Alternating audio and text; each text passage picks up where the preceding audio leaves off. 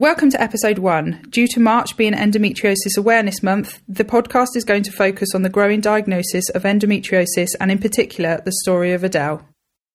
Each podcast, we have a recorded sponsor who have offered out their support to us. For this episode, we are extremely lucky to be sponsored by Speak Up, Speak Out. Speak Up, Speak Out Endo is a support network who document women's life experiences with endometriosis, and together with other linked charities and support groups, their motto has become that the voice makes an impact and the difference can be made to other women, providers, and future generations. Please follow them at Speak Up Speak Out Endo on Instagram and include the hashtag Speak Up Speak Endo and share your story with them.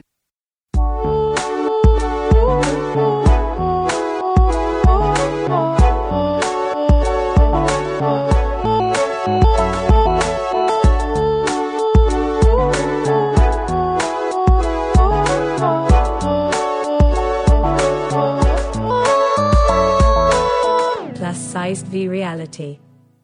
So, welcome to episode one. I am very, very, very, very excited that this has happened. Um, so, for me, this podcast has come out of um, about two and a half years of written blogs. Um, lots of feedback from people who have said that um, some of my written blogs should be audio and try and get some people involved in the certain topics that I've been talking about. So there's been a lot of support from subscribers who I don't even know, to f- friends who read it, to other people locally at work and through different friendship circles who have read it and given some positive feedback. So, this podcast um, I'm very passionate about, and obviously, this is the first episode, and I'm very not sure where this is going to go, but um, I'm very excited to be able to get the first one recorded. So, I'm going to introduce a very, very old friend of mine. Don't laugh. um, Adele, Heather, who. Adele, how long have we known each other? Wow, since about 2000, 2001? We were, we were trying to piece it together, weren't we? It's one of those, oh, don't really remember back then what year Which it was or how old I kind was. of mean that's 20 years. yeah, very long time. And A bit scary. we haven't actually physically seen each other. So let's explain a little bit. So Adele and I both worked at Topshop in Oxford when we were 16. Yep, Yeah. the glory days. and uh, um, Leonie, aka Elmo, if you're listening, or you will remember those days. yes. Um, yeah, so we worked with each other at Topshop. It was like our first teena, teeny bopper job. yes. We thought we were the bee's knees. Still the best job I've ever had, to be fair. I had the best time. we had a great time, absolute ball. Yeah, it was brilliant. Um, so yeah, we haven't really seen each other since those days ended. No. Although social media and Facebook and all those sorts of things allow you to still see what goes on in people's Yeah. lives. Um, and I'm very, very lucky to have my very best friend from university days, um, Tor Jones. Hello. Um, Tor didn't actually think she'd be on a mic today, but she is sat with full kit and caboodle Yeah. um, ready to rock just and roll. Yeah, but um, I am very happy that you're here because you are one of my biggest, other than the lovely Lillian, that is my biggest support network in terms of friends, and you're always there. So I'm very chuffed that you're here today. Well, thank you So- me. You may not say very much, but I'm glad you're here. Yeah. Um, okay, so let's get on to the story of Adele. So basically, this podcast, as we said, is about endometriosis, and it's fair to say, Adele, that you've been on a bit of a journey in the last 20 years that I haven't seen you. yes, absolutely. yeah. Um, so, like we said, we've kept on in touch online, and it's. I mean, it's not the same thing as seeing each other in person, and it does feel today that we've kind of just picked up where we left off, which is Absolutely, really yeah. strange, but really nice as well. Um, but it wasn't until I saw stuff on your social media that I quite realised the journey and how serious your journey really has been. yeah. Um, so that's why when you got in touch with me, having seen the advertis- advertising about the podcast and stuff, that you were like, "Oh, I really want to do something," and I was like, "Actually." With my clinical hat on um, and my background, obviously being in medicine and mental health, straight away I was like, yes, this needs to be done because Yeah. there is a growing need for there to be more awareness about this topic, and there is a lot more um, probably less understanding in, in the clinical world as well as the non-clinical world about what this really means for people. Yeah. and people are very quick to judge and very flippant comments about, oh, it, it it's not dilapidating and you're just a woman and you just need to get on with it and Yeah. those types of things which we'll go into. So it's really, I'm so glad you're here. It's really, really good. I'm really pleased to be here. I appreciate the opportunity, really. Oh, thank you. Okay, so when did your journey with endo start? Knowing what I know now as a teenager, but as a teenager, I didn't know what it was or mm. what I was going through, and approaching doctors, etc., about period pains and struggling with pelvic pain. I'll take the combined pill and off you go. Now I know what I was going through at that point wasn't normal, but it's a topic that people don't want to talk about. People still don't feel comfortable, even now, 20 years on, to, to be discussing women's health, period pains, pelvic issues. It's something that's kept very taboo, which is something that I would like to break down. Mm. And I think when you think about how many years it was back then, so Yeah. what over twenty years ago, I think the whole medical world has changed. Yes, definitely. A lot more disorders and illnesses and medical conditions have come to the foreground, and there's a lot more research than there was twenty years ago. Yeah. I mean. I don't remember as a teenager or even in my early years of um, nursing training even hearing the word endometriosis Yeah. or knowing what it was or even any research or anything about it. So I think we've come a long way since Yeah, then, definitely. but there's still a long way to go. Absolutely, and it has been in the press a lot more in the last few years, and there is a lot more awareness of it. Um, but it's still not enough. There isn't enough research into the condition. It's there's still so many unknowns with the condition, and every every woman suffers differently. So there is no set plan for somebody who has the condition, and it, it really does need to be much more in, in the in the forefront of people's minds, particularly in the medical side of things because it's still very very misunderstood by GPs and that's the front line for this condition. Yeah. So do you want to just give us a brief overview of like a very summarized version of like the start to now? Like Yeah. because I know you've had surgeries and you've spent a long time in hospital and at one point you were very very poorly and you've had to work on yourself to get yourself healthier so just give us like a kind of t- short timeline of what Yeah. that looks like Okay, so obviously as a teenager, as I said, I, I was suffering. Um, not that I realised what it was at the point of time, but I suffered with a lot of nausea back then as well, which was really addressed as you know teenage angst and whatever else, but. As it turns out, it was actually connected to my endometriosis. So I went through my early 20s kind of having, you know, some real grumbles and having lots of things, you know, that people would consider standard. So having the period pain, but then I was getting pelvic pain day in, day out, not related to anything uh, to do with my cycle. So I went to visit GPs and said about, you know, the, the symptoms that I had, and it was all dismissed as you got women's trouble. It's part of being a woman. Take some tablets and get on with it. So I, I obviously took the advice of the medical professionals, took some tablets and got on with it. And it was only really until probably my mid to late 20s that it started affecting other things. So I started having an impact on being able to go to the bathroom normally, um, having a lot of fatigue, uh, things with my, my sort of um, lots of blood levels going wrong, so things with iron and that type of thing going out of sync. And that was really when I started to try and push because I knew that I needed a better quality of life. So in my late 20s, I started to sort of really push the GPs and, and, and try and get myself really referred to gynecology. Um, it wasn't until I was around 30 that I got actually referred to my first uh, gynecologist, which uh, was general gynae, and I ended up having a laparoscopy um, in 2015. Um, the only way to diagnose endometriosis officially is through a laparoscopy. I've had lots of other scans and cameras everywhere you can think of. So every orifice yes, everywhere you can have a camera, I've had a camera. every hole's a goal Absolutely. So I had lots of scans and everything else, and they said, okay, we suspect you've got endometriosis. We're going to do some surgery. So I had my first laparoscopy. Um, during that surgery, I had ablation, um, which is where the endometriosis is burned away from the different areas. that to me just sounds So- painful Yeah, it's it's a painful recovery, and it's actually also not helpful, which I now know. Um, I should have had excision surgery, which I'll go on to. Um, but I had the ablation surgery, and um, I was told that it would probably give me a good 10 years of being in better health.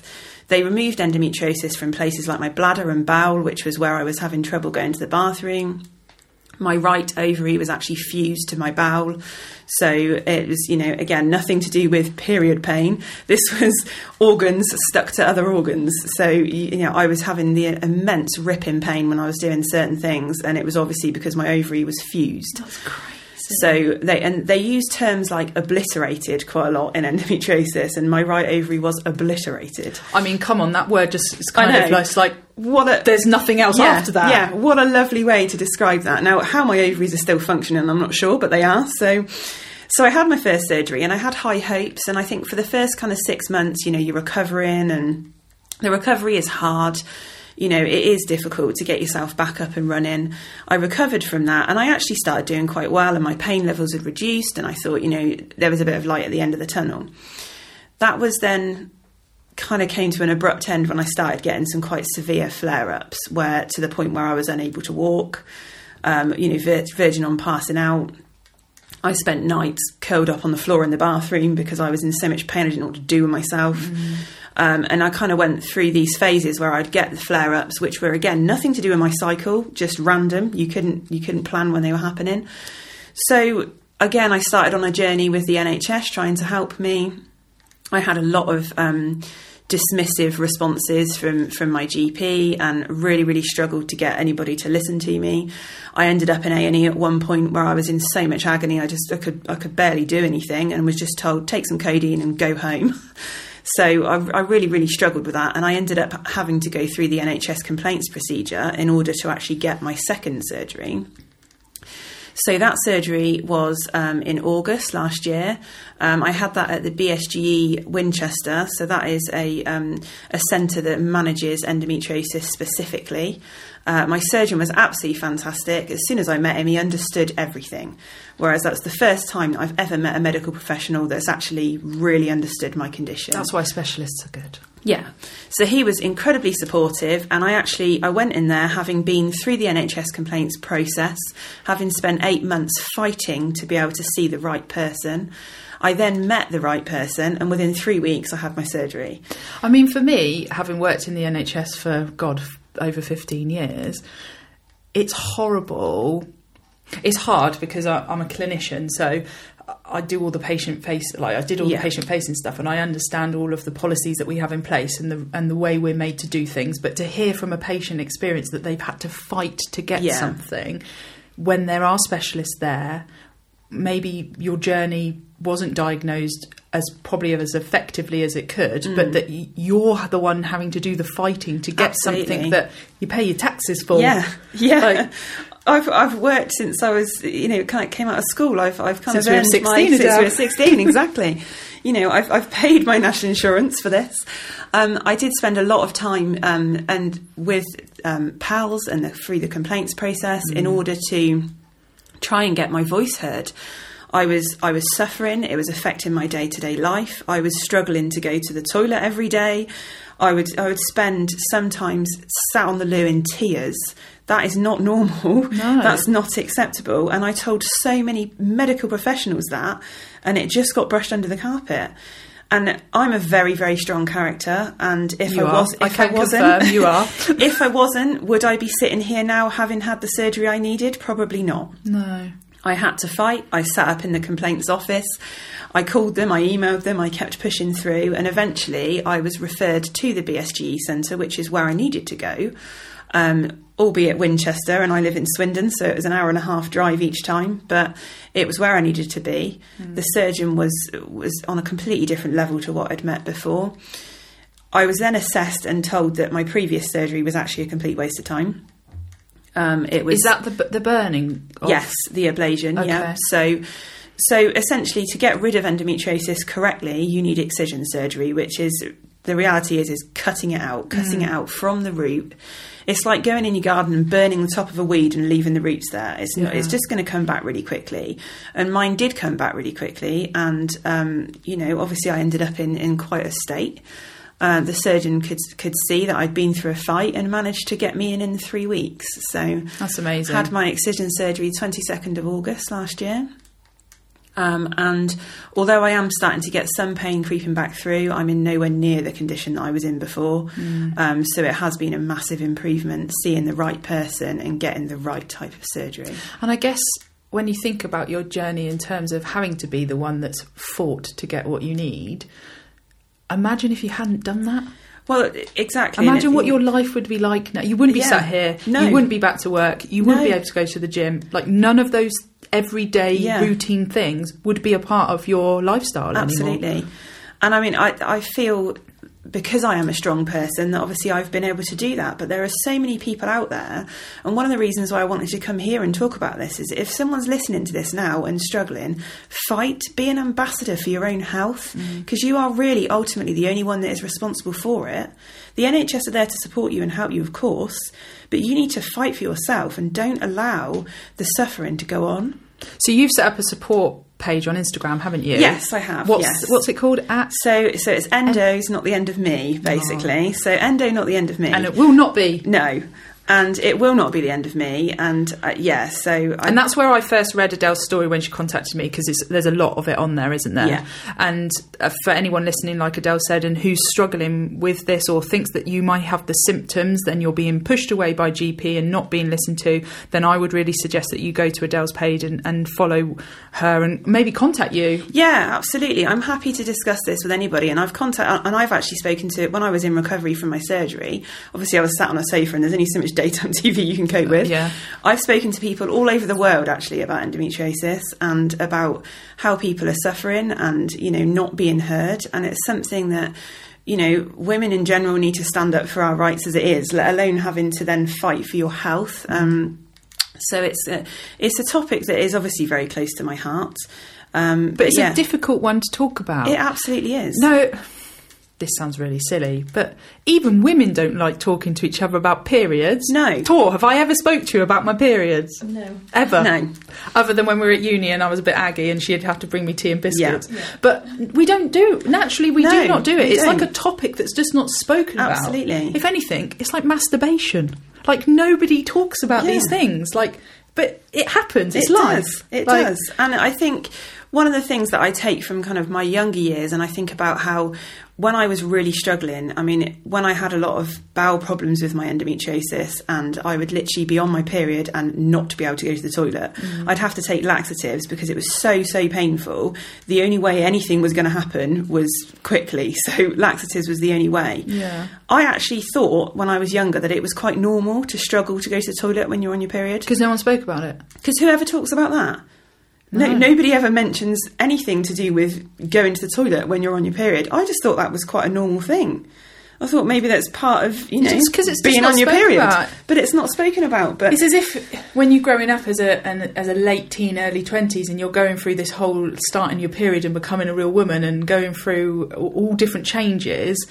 Because you're a woman, you're just expected to know. Yeah. like no one teaches you, never gives you a guidebook. No one, No. everyone gives you this pill and says, "Oh, we, you're a woman. We don't want to get you pregnant. Have this." Yeah. But you don't understand the implications of these things. no, So yeah. Yeah. So can we just have a discussion about understanding the differences between having a bad period and potentially having endometriosis and what that looks like? Yeah. So the differences.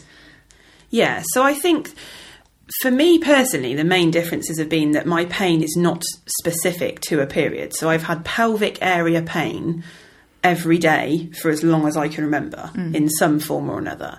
So to have aching in your pelvis and areas that feel uncomfortable, not normal. And having recently, September, October, I was really poorly and I had acute infection in my pelvis. I know exactly what Adele was talking about in terms of that pain.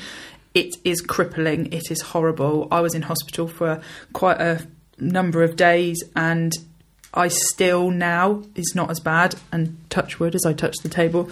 um, I'm I am quite well recovered, but I still do have days where it is painful and you can't get off the chair, you can't get off the sofa, you hmm. sit on the floor and you get stuck. Like you want to go to the gym, but you couldn't possibly think about running on a treadmill because your pelvis is going to be all over the place. Yeah. So I get what you mean. Yeah, absolutely. And I think, you know, everybody does, most women will have an element of period pain, a light cramping, you know, some discomfort.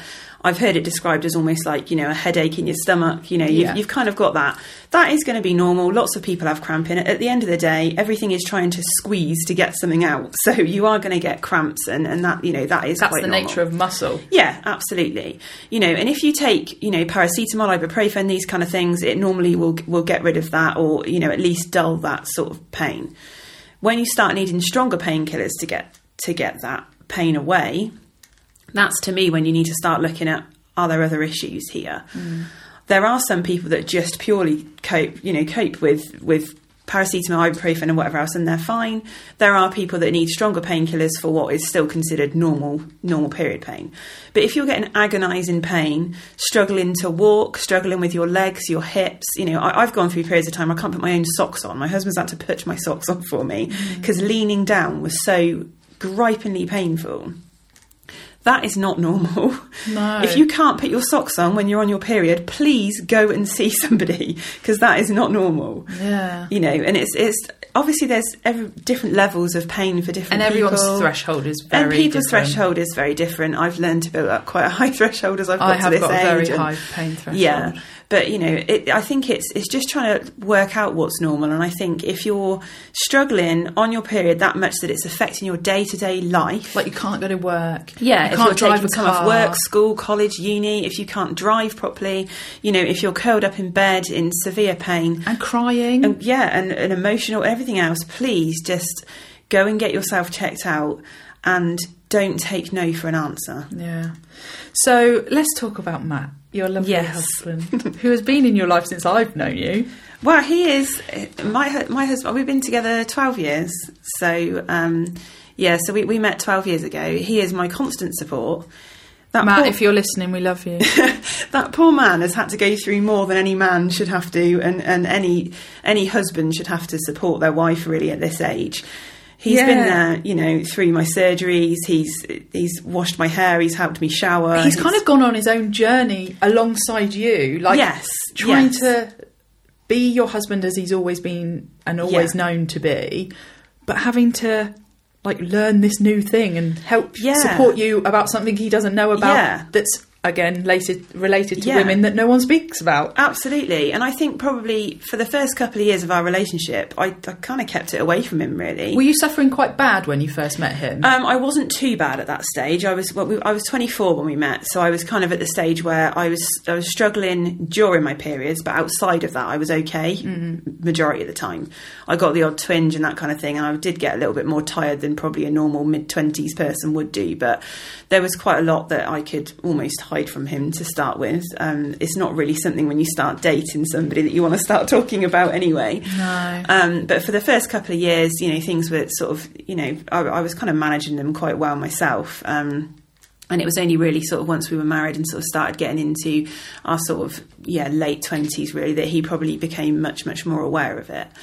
Um, and, you know, he has been my constant support. I wouldn't be here now if it wasn't for him. He supported me through all of the real Bad rubbish times. times, and you know he's had to see stuff that men don't need to see you know No. there's- but he's you know absolutely fantastic and Do you think it's made you guys stronger? yeah definitely yeah. Yeah. I think it's it's one of those things that you, you don't ever want your partner to have to support you and, and look after you. But he does it without grumbling, unless it's surgical stockings, and then he will grumble because putting those bad boys on is difficult. And They're it- not the best No. or the most attractive no, thing in the world. they the are world. not. And my mobility after both my surgeries has been quite low to start with. Yeah. Having learned lessons from my first surgery, my second one, I actually bought myself a walking stick and was much more independent. Was it pink and flowery? Uh, no, I put stickers on it. I've got Oh. unicorn stickers on Oh, it. hello. Because I'm so tall, it was like some special. Tours, you know- a fan of a unicorn. yeah, yeah. There was Yeah. unicorn stickers on my walking stick. It's got to be awesome. But yeah, I, I learned some lessons so that the second time round I could look after myself a little bit better. I wasn't so reliant on him. Mm. But certainly my first surgery, I really, really struggled with the first couple of weeks of, of recovery. And yeah, he, he genuinely was washing my hair, drying my hair, standing with me in the shower so I'd I didn't fall have seen your over. hair after that. Oh, it was amazing. yeah, he's not a hairdresser, bless him. Oh. But um, but yeah, So how was it? How did, did you have to do the explaining to him about what this is, what this means, like to get him to understand, or did you go off and do it on his own? I or- think to start with, obviously, I had to start talking about my symptoms with him and, and sort of why I was So he could struggling, understand. so he could understand. He's done a lot of his own research. Mm. Um, he's uh, he's got a very um, detailed brain. He likes to go into a lot of detail with things. He's obsessed with space. Oh God, I'm not sure if that's good or bad. So uh, he's he's done a lot of research. So he he is very understanding of the condition.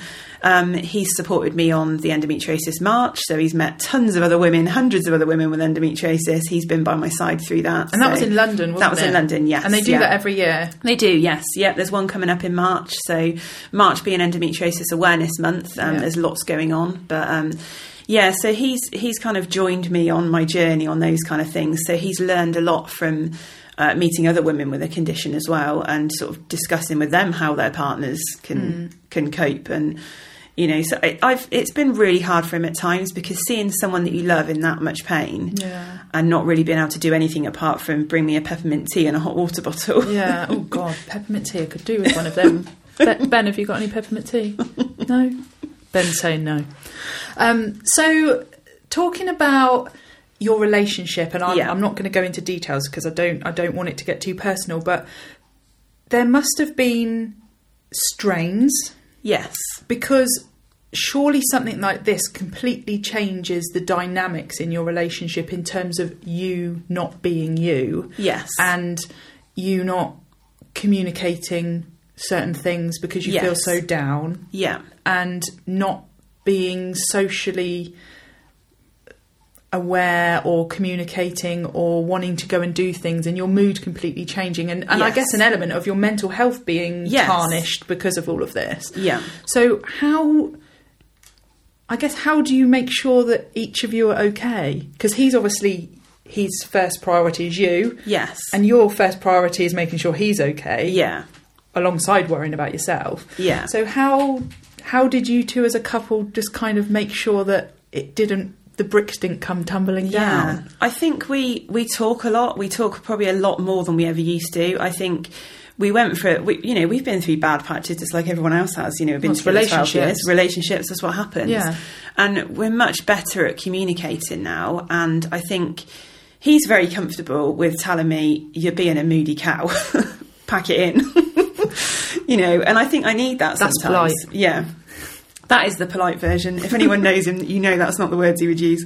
Um, but yeah, I think uh, it's open communication as much as possible and Yeah. talking about things. And you know, obviously, we've had periods where I've, you know, I've been recovering from surgery, which then affects your intimate life, and you know, we've we've had to adapt to certain situations. I'm I'm very lucky that he is he's a very flexible person. He's actually quite good at adapting to all sorts of different situations.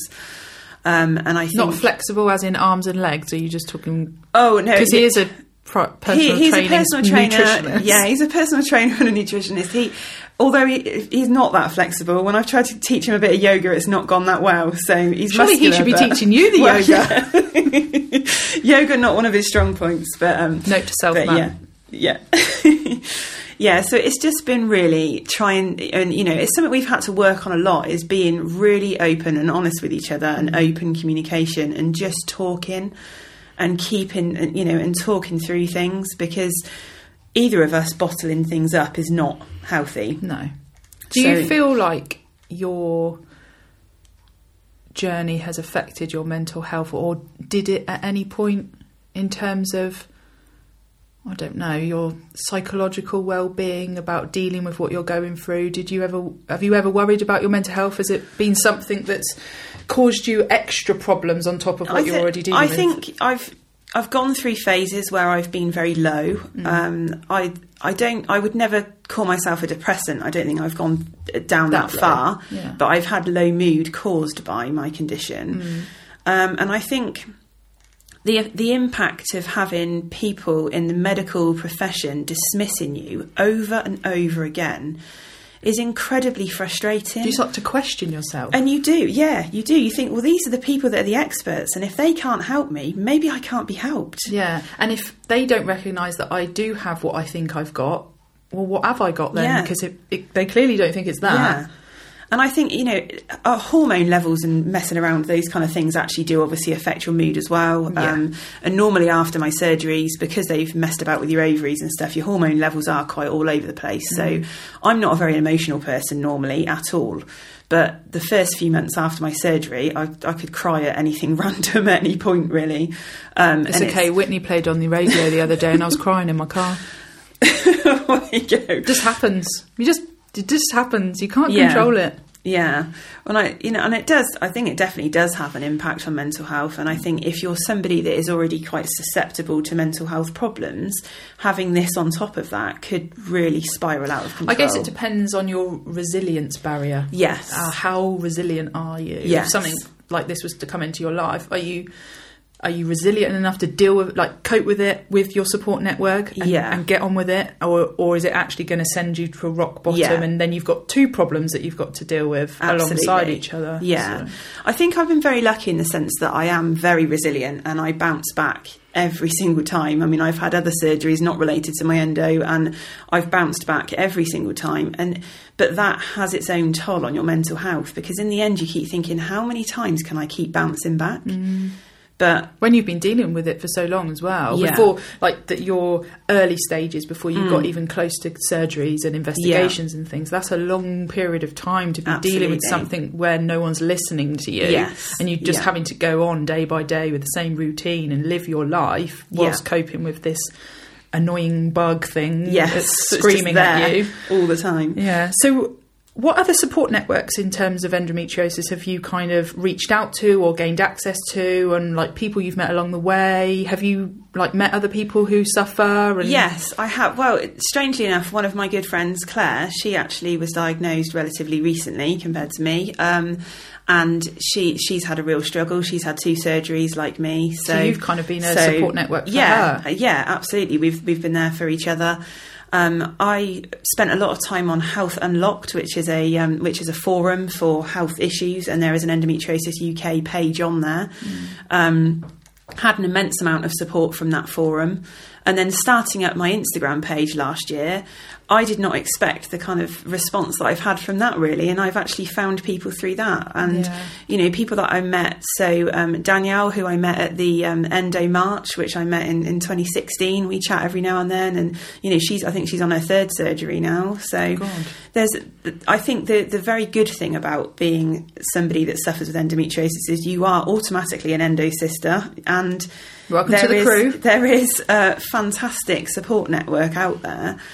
And just being able to, to be on things like social media and you see other people's journeys and I've tried to be very open with mine in order to help people and there's lots of pictures of stitches in my stomach and, and horrible things. I and- loved them. With my medical hat on, I love all of that shit. Like, give me a brain doctor program or anything like that, I will watch it. There was, I'm just going to go off piece here, but last year there was a program on Channel 4 called The Live Autopsy. It was like the best thing ever. Oh, ever. dear. Did you watch it? yeah. Oh, and they cut open this woman and you they took all of her organs out and they wanted to check how much fat level was around all of her organs because she was a diabetic. Oh my god, it was like the best three hours of my life.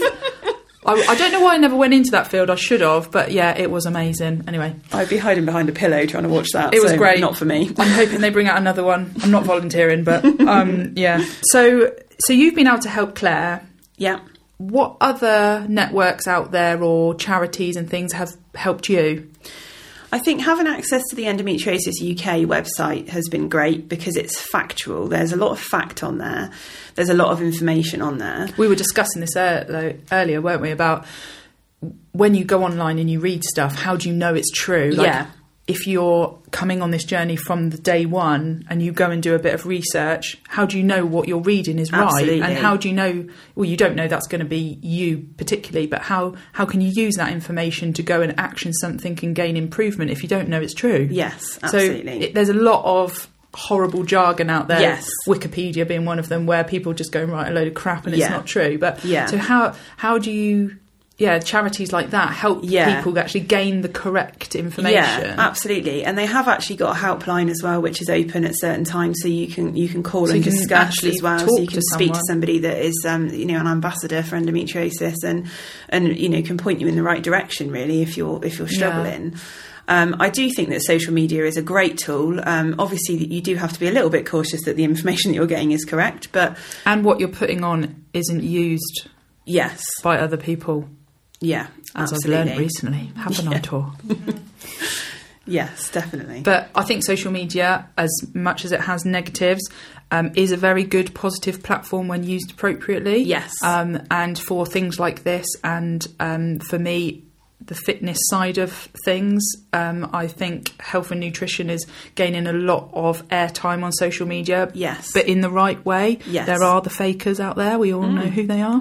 Um, but I think in the pages that you've sent me to and the information that I've read, and also some people who are your followers who are now following me. Hello, Yeah. everyone. um, reading their stories, like Yeah. you guys are so open about. Let me tell you my journey because I want to help people. Yeah. It needs more people like you yeah, to just be open and happy to share the good, the bad, the ugly. Let's face it, there's been a lot of ugly. yes, there has.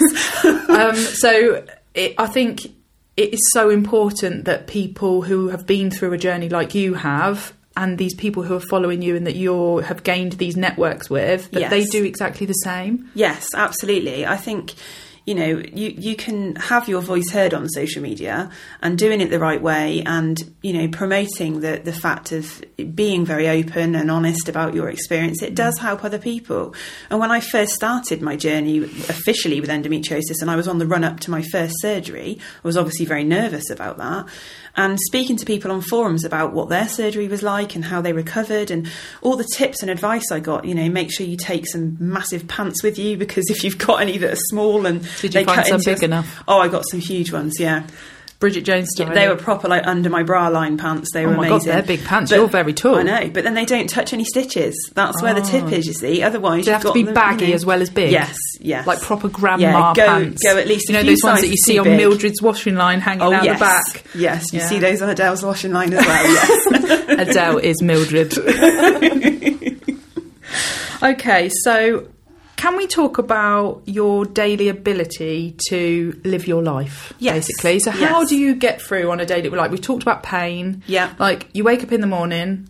How do you get through the day positively? I guess go back to when it was Yeah. bad. How did you get through a day compared to how you get through a day now? Yeah, I think when it was at its worst, getting through a day was I was just taking each day Mm. as it comes. Every day was sort of taken individually, and even so much as and and I think asking for help at the start of the day. When I couldn't get my socks on, which is obviously not, you know, great. You know, number one priority. Yes, yes, getting my socks on. So, you know, those kind of things, um, getting through that day really was, you know, starting to try and eat right and start the day correctly, you know, have a healthy breakfast to be able to stomach my pain meds because I was taking uh, mefenamic acid, which is something that does make you quite sicky Yeah, feeling. Um, I have got all range of painkillers that I've taken, you know, codeine and tramadol, which is the devil. Um, you know, it depended on how bad I was to sort of get through get through each day, really. Um, and I think you know having the support of my work colleagues as well. My work colleagues have been very supportive of me. Um, they've been able to you know th- to tell when I was in a, a bad way, and you know bring cups of coffee to my desk for me, so I'd have to go and move Yeah. and Did you go back You to know. work quite quickly? yeah, I've never really had huge periods of time off work. So um, with both surgeries, I was off for about three, three and a half weeks, and then went back part time, and then phased myself back in. Yeah. I'm a very active person, and I, I can't do sitting at home. Because part of like even anyone having time off work, when you are in that, well, we spent like what seventy to eighty percent of our life at work. Yeah. You by not doing that element of your daily routine, you end up isolating Yes. yourself or being Yes. isolated. Absolutely. So that again plays on your mental health and can be. I mean, I was only off work for four. Six, maybe seven weeks, and it was horrible. I Mm. Yeah. just wanted to go back. It feels like a very long time when you're just day to day staring at four walls. And like you say, there's only so much bloody daytime TV you can watch. Absolutely. Like Phil and Holly, I love you and all that, but yeah, like, come on. Yeah, yeah. I think probably in hindsight, both times I've probably gone back a bit early, really. For and you know, it's trying not to set back your recovery, but. Um, my work have been very flexible in the sense that they've allowed me to go back sort of on a part-time basis until I get better. I actually changed my hours to four days a week um, about eighteen months ago now, and I've been been working like And that. that's which worked is, for you? That's helped a lot actually because it means that when I have weeks where I am too tired to function, I don't work on a Friday, and I just spend that Friday on the sofa in my pajamas. To be honest, just or recording some- a podcast or recording in a podcast. Yeah. So, do you think there's been any triggers along your recovery journey that have potentially maybe impacted and made things a little bit worse or have really helped and made things better? I think there are certain triggers that I probably. I mean, if you if you talk about um, things like food and alcohol and that sort of thing. yeah, did you have to change your diet? I there is there is an official endometriosis diet which Really? is which there is a book about and you can read about. It's all about sort of cutting out um, alcohol, gluten, red meat, those types of things. Um, I'm vegetarian. I've been vegetarian since I was eight years old, so I meat say, I is always not an issue. being a veggie. yes, yeah, I was the token veggie back then. You were. She These definitely, days, did, she definitely veggie. didn't come to Marks and Spencers and get a sandwich meal deal. That's for sure. I was the token veggie. Um, yeah, so I was already vegetarian. Um, I've got some issues with caffeine, so I can't have caffeine anyway. So I've, I, I cut caffeine out many years ago. Um, so a lot of the triggers that are spoken about, I'd, I'd already, already actually done. naturally cut out. Um, alcohol can be a flarer. Do you drink? Um, I do drink, yes. Um, Do you like a drink? I do like a drink, Good. yes, yes. Um, life without wine seems, yeah, not really worth living. Yeah, so might as well just die. Just die. Life without prosecco and champagne Tor. We're going to a bottomless brunch tomorrow. It's going to be messy. oh yeah, it's going to be good. The last one we went to was very messy. That's how it's supposed There's to a be. trend here. Yeah, yeah. that's- Anyway.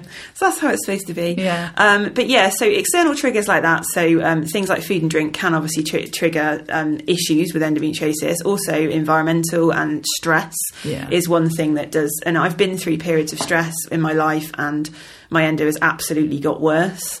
Um, I think you know the general stresses of life, bereavement, and you know things when Just life. you know work's gone wrong or something, or you know all sorts of things like that. Um, have definitely been triggers.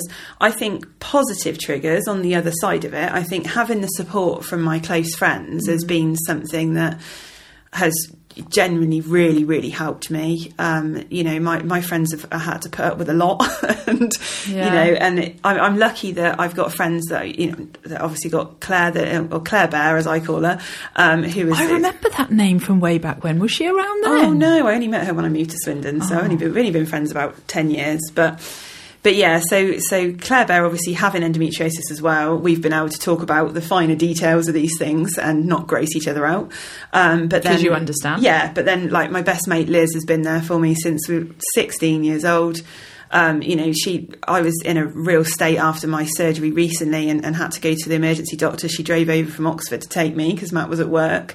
You know, that was a seventy-mile round trip to take me to the doctors. Which, But that, that's, you that's friends. That's friendship. yeah, and it's it's you know so on the positive triggers, it's it's having those friendships and having people that you know have got your back and looking out for you. I mean, my Yeah. my sister in law, for example, was fantastic for my recovery because she made me this amazing hamper of gifts, and there was one to open each day of my recovery. So I had like Oh, fourteen really gifts. nice. So I had something to look forward to What every day. was in there? I want to know. Oh, all Not all of of them, but no, like th- things like you know chocolates and herbal teas and candles and lots of comfort things, really, That's to make you feel amazing. comfortable. someone could do that and make a business Yeah, out of it. they could. The endo box. Yes. So my sister-in-law Lottie, she's been fantastic, and you know, just having people checking on you every day, and you know, I've got, I've, I'm lucky that I've got a really, I haven't got a massive friendship group. You know, I've got a small amount of friends, and um, it's, but it's been nice that they will check on me every day and make sure I'm okay. And you know, when I'm going through periods of, of bad times, they're making sure I'm all right. And you know, I remember my friend Jackie a couple of years ago. I was going through a bad period, and she bought me a, a microwave bear that you put in the like a hot water yeah, yeah, one. yeah, to, to help with the pelvic pain, and just turned up with it, and you know, it's like That's what you need, though, Yeah, isn't it? People who know yeah. what you need and want when Yes. you're really down, and, and that's Yeah. true friendship. it is. Yeah, it is absolutely. So, what are your hopes for the future? I hope that I can remain healthy for as long as possible, really. I feel much healthier now than I have done for a long time. Like I touched on earlier on, my surgery was like six months ago now. I am getting pain creeping back in a bit now, but nowhere near the level that it was before. Mm. Um, my surgeon said to me that 80% of women don't return to him in the first five years. So I'm hoping that I'm one of those 80% and don't have to have surgery in the next five years Yeah. Um, you know, really my hopes for for sort of short term and long term is just to go out and have fun and Live not feel not feel worried. Like you know, a couple of years ago, I saw Craig David in Ibiza, and it was absolutely amazing. But I spent two days beforehand worrying: Am I going to have a flare up? Will they let me in with my tablets? And that creates You know, stress. yeah, and you get Which stressed about it. It's, it's like a vicious circle. Yeah. Like you worry about these things, you get stressed about it. The stress brings on a flare up, and then you're back to where you thought you were going to be. And it's Absolutely. kind of like and quite often I've ended up with flare ups when I've had big events. I've missed people's weddings and things, and I think it's because I build myself up to be like, I've got to be good for that day. that was going to be one of my questions. Actually, is there anything that you feel you've missed out on in, in along this journey because of it? Oh, loads, loads. I've I've missed, you know, people's birthday meals, weddings, you know, general events, Social related things. mainly social related things. Obviously, I've I've kind of taken a step back in my career because I've not been able to, you know, work full time and, and Like sort the of commitment that. side. And yeah, so I've I've let a lot of people down, and not intentionally, Hmm. but you know, and sometimes it has been so last minute that And that's hard You to- know, it is. It's hard to make that decision. Yeah. And I think we are all not selfish enough sometimes Yeah. because our own well-being is ours Yes. and we don't look after ourselves and we worry about other Yeah. people more than we worry about ourselves Yeah. and sometimes you've got to be a bit selfish and if something's not right for you and you don't feel well and you th- and you're worried about something then don't go Yeah. Yeah, and that's one of the things that I've learned, especially in the last couple of years, that self care is so important. It's and a I make a now. Mm. lot more time now for self care. And, you know, you have to look after yourself. And particularly when you're living with a chronic condition, you need to make time officially to look after yourself. Yeah, and I think the one good thing to remember, or one positive thing that I read when doing some research about this, was that endometriosis is not infectious, it's not contagious, and it is not cancer. Yes, absolutely. I think like reading some of the things online that people have wrote about their stories and their journeys, but also some of the really rubbish medical research or medical related um, articles just make it sound like you're going to die. Yes. Like, why are you writing Yeah. people off before they've even started? Absolutely, there can be some doom and gloom around it, and you know, ultimately, yes, there is no cure, but there are treatments that do help, and it's finding the right one for you. I've spent probably 15 years trying to find the right help, but having excision surgery has made a huge difference to my life. Mm. So, if you were to name five things or elements or things for people to do at the wherever they are on their journey with endometriosis, what would those five things be? Oh, that's a good one. Five, So- like, yeah. What what what are five things that you have done, actioned, followed up from, fought for that you have believe have helped your de- journey the most? I think definitely getting the right medical help, so ensuring that you actually get seen by a BSGE centre is so important because they are specific for endometriosis Yeah. and are trained properly.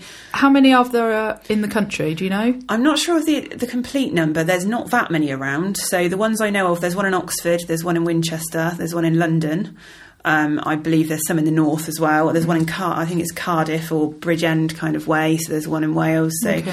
I think there's probably around ten, but I'm, I'm not 100 percent sure. Well, but yeah. ten for what? Is it fifteen million women who suffer with Absolutely. endometriosis? And there I mean, isn't it's that not many- really much. No, and there isn't very many excision surgeons out there that are qualified enough in excision as well. So that's something that is is is very under resourced. Um, so yeah, definitely get getting the right medical help. Um, Self care is a, is a really important thing as well. I think that I've learnt along the way. Um, getting support from the people around you and being open and honest with people. Sometimes it's something that someone doesn't want to hear. Not everybody wants to hear that you've been sat on the toilet in tears, but sometimes you do need to tell people that so that they can understand and realise. And absolutely more so than anything is just be an ambassador for your own health. If you have to fight, fight. do not give up. There are ways of treating endometriosis that will improve your quality of life. Not the same thing works for everybody, but there will be something out there. You've just got to find it and be that ambassador for yourself and fight. Hmm. Thank you. Thank you for having me. I hope it's been not too personal attack or No, absolutely not. we haven't prodded you too much for too much information. I have been so prodded in my life, so Oh, this I'll is nothing, that. trust me. so you're happy for people to contact you via your Instagram page? Yes, So it's yes. at endo Endo, not the end of me. at endo, not the end of me. Yeah, so absolutely happy for anybody to contact me via that. Give And I would say to people, if you're interested in even reading any more about it, you might not be a sufferer, you might not think you've got symptoms, but it's so informative the information you've got on there, your stories, and also all the other people that you link to on there. Yes, yeah. Um, it's a really good place to go. So that is the end of episode one. If you like what you have heard and would like to listen to more, please follow us on Instagram at, at plus size versus reality and DM us with any of your comments and feedback. Plus sized v reality.